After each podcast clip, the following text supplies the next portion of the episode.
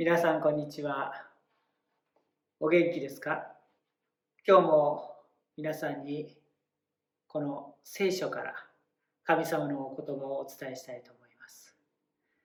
今日の聖書箇所ですが新約聖書ヘブル人への手紙13章の5節です。お読みいたします。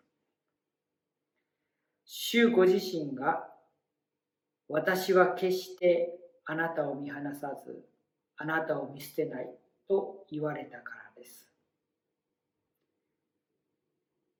主ご自身、イエス・キリストが、私は決してあなたを見放さず、あなたを見捨てない。このように言われました。もう20年も前ですが、私はある新聞の一つの記事を見ました。その新聞の記事の見出しはこのように書かれていました。タイソン暴発。金金金。俺には友達がいないんだ。こういう見出しが出ていました。当時、世界的に有名なボクシングのマイク・タイソンが対戦相手の選手の両耳を噛み切った。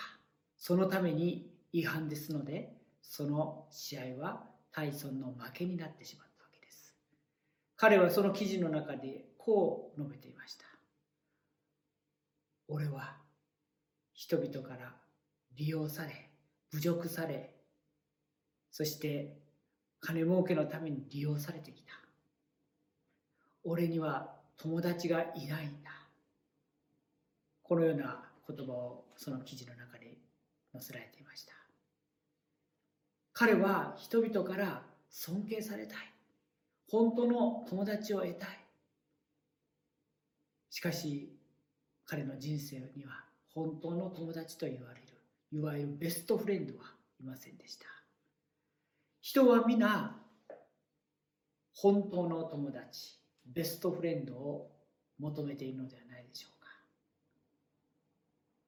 今日この聖書の言葉からベストフレンドというタイトルで少し御言葉を語っていきたいと思います。本当の信頼できる友ベストフレンドとはどういう人でしょうか？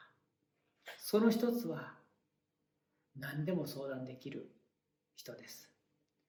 自分の欠点やまた自分が隠したいところ他の人には知られたくないところもその人なら話せるというそういう人がベストフレンドではないでしょうか。あなたはそのような友達を持っていますか？またさらに2つ目にベストフレンドとはどういう人でしょうか？それは自分を慰めまた励まし強めてくれる人ではないでしょうか？人間は皆弱さがあります。いくら強いように見せていても弱さがあります。そのような弱さを理解してくれてそして私を励まし強めてくれる。そして私を本当に私の益となることをそのように導いてくれる。それがベストフレンドではないでしょうか。またさらに3つ目に自分の弱さを間違ったことを叱ってくれる。それがベストフレンドではないでしょうか。私たちは時々悪い心を持ってしまってまた間違ったことをしてしまう。そのような時にそれは間違いだよと叱ってくれる。その間違いに気づかせてくれる。それが本当の友達ではないでしょうか。そしてさらに4つ目にベストフレンド。それはどのような人ですか？私のために犠牲となってくれる人。私の代わりに犠牲となって本当に私のことを親身に考えてくれ。また愛を示してくれる人。それがベストフレンドではないでしょうか。あなたはそのような友を持っているでしょう。か今日お呼びしましたこの聖書ヘブル書の13章5節にはこのように書かれています。もう一度お読みいたします。主ご自身が私は決してあなたを見放さずあなたを見捨てない。と言われたからです。イエス・キリストはあなたのことを愛してくださっあなたの見捨てずあなたを捨てない。このように述べていました。聖書の中に出てくるベストフレンドそれはイエス・キリストです。イエス・キリストはあなたのことを本当に心から愛してください。またあなたがもし間違ったことをするならば叱ってください。そしてあなたが弱っている時に慰め励まし強めてくださる。そのようなお方であります。そして何よりもこのイエス・キリストはあなたのために犠牲となってくださる。そのようなお方であります。私たち人間は皆罪があります。神様に背を向けた罪。私たちは罪を持っているがゆえに私たちは神の裁きを受けなければなりません。しかしその裁きから逃れるためにその裁きから救われるためにイエス・キリストは犠牲となってくださいました。それはあの十字架の上であなたの罪の身代わりとなって罪の罰を受けてくださったわけであります。友のために命を失う。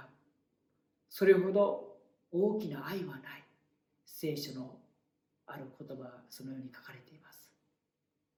イエス・キリストはあなたをの友であります。あなたを愛してくださっています。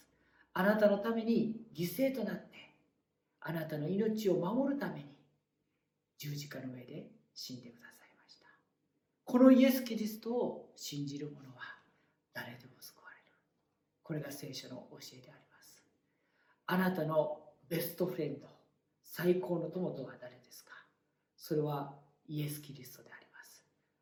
あなたはこのベストフレンドイエス・キリストをもう信じておられるでしょうか？心に受け入れているでしょうか？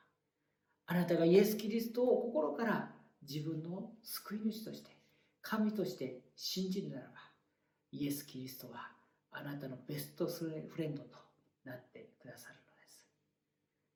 今日聖書の言葉を皆さんにお伝えしました。もう一度お読みいたします。ヘブル書13章5節主ご自身が私は決してあなたを見放さず、あなたを見捨てないと言われたからです。あなたを見放さず、あなたを捨てない、本当の友である、ベストフレンドであるイエス・キリストをぜひ信じて、これからの人生を喜びを持って歩んでいただきたいと思います。ありがとうございました。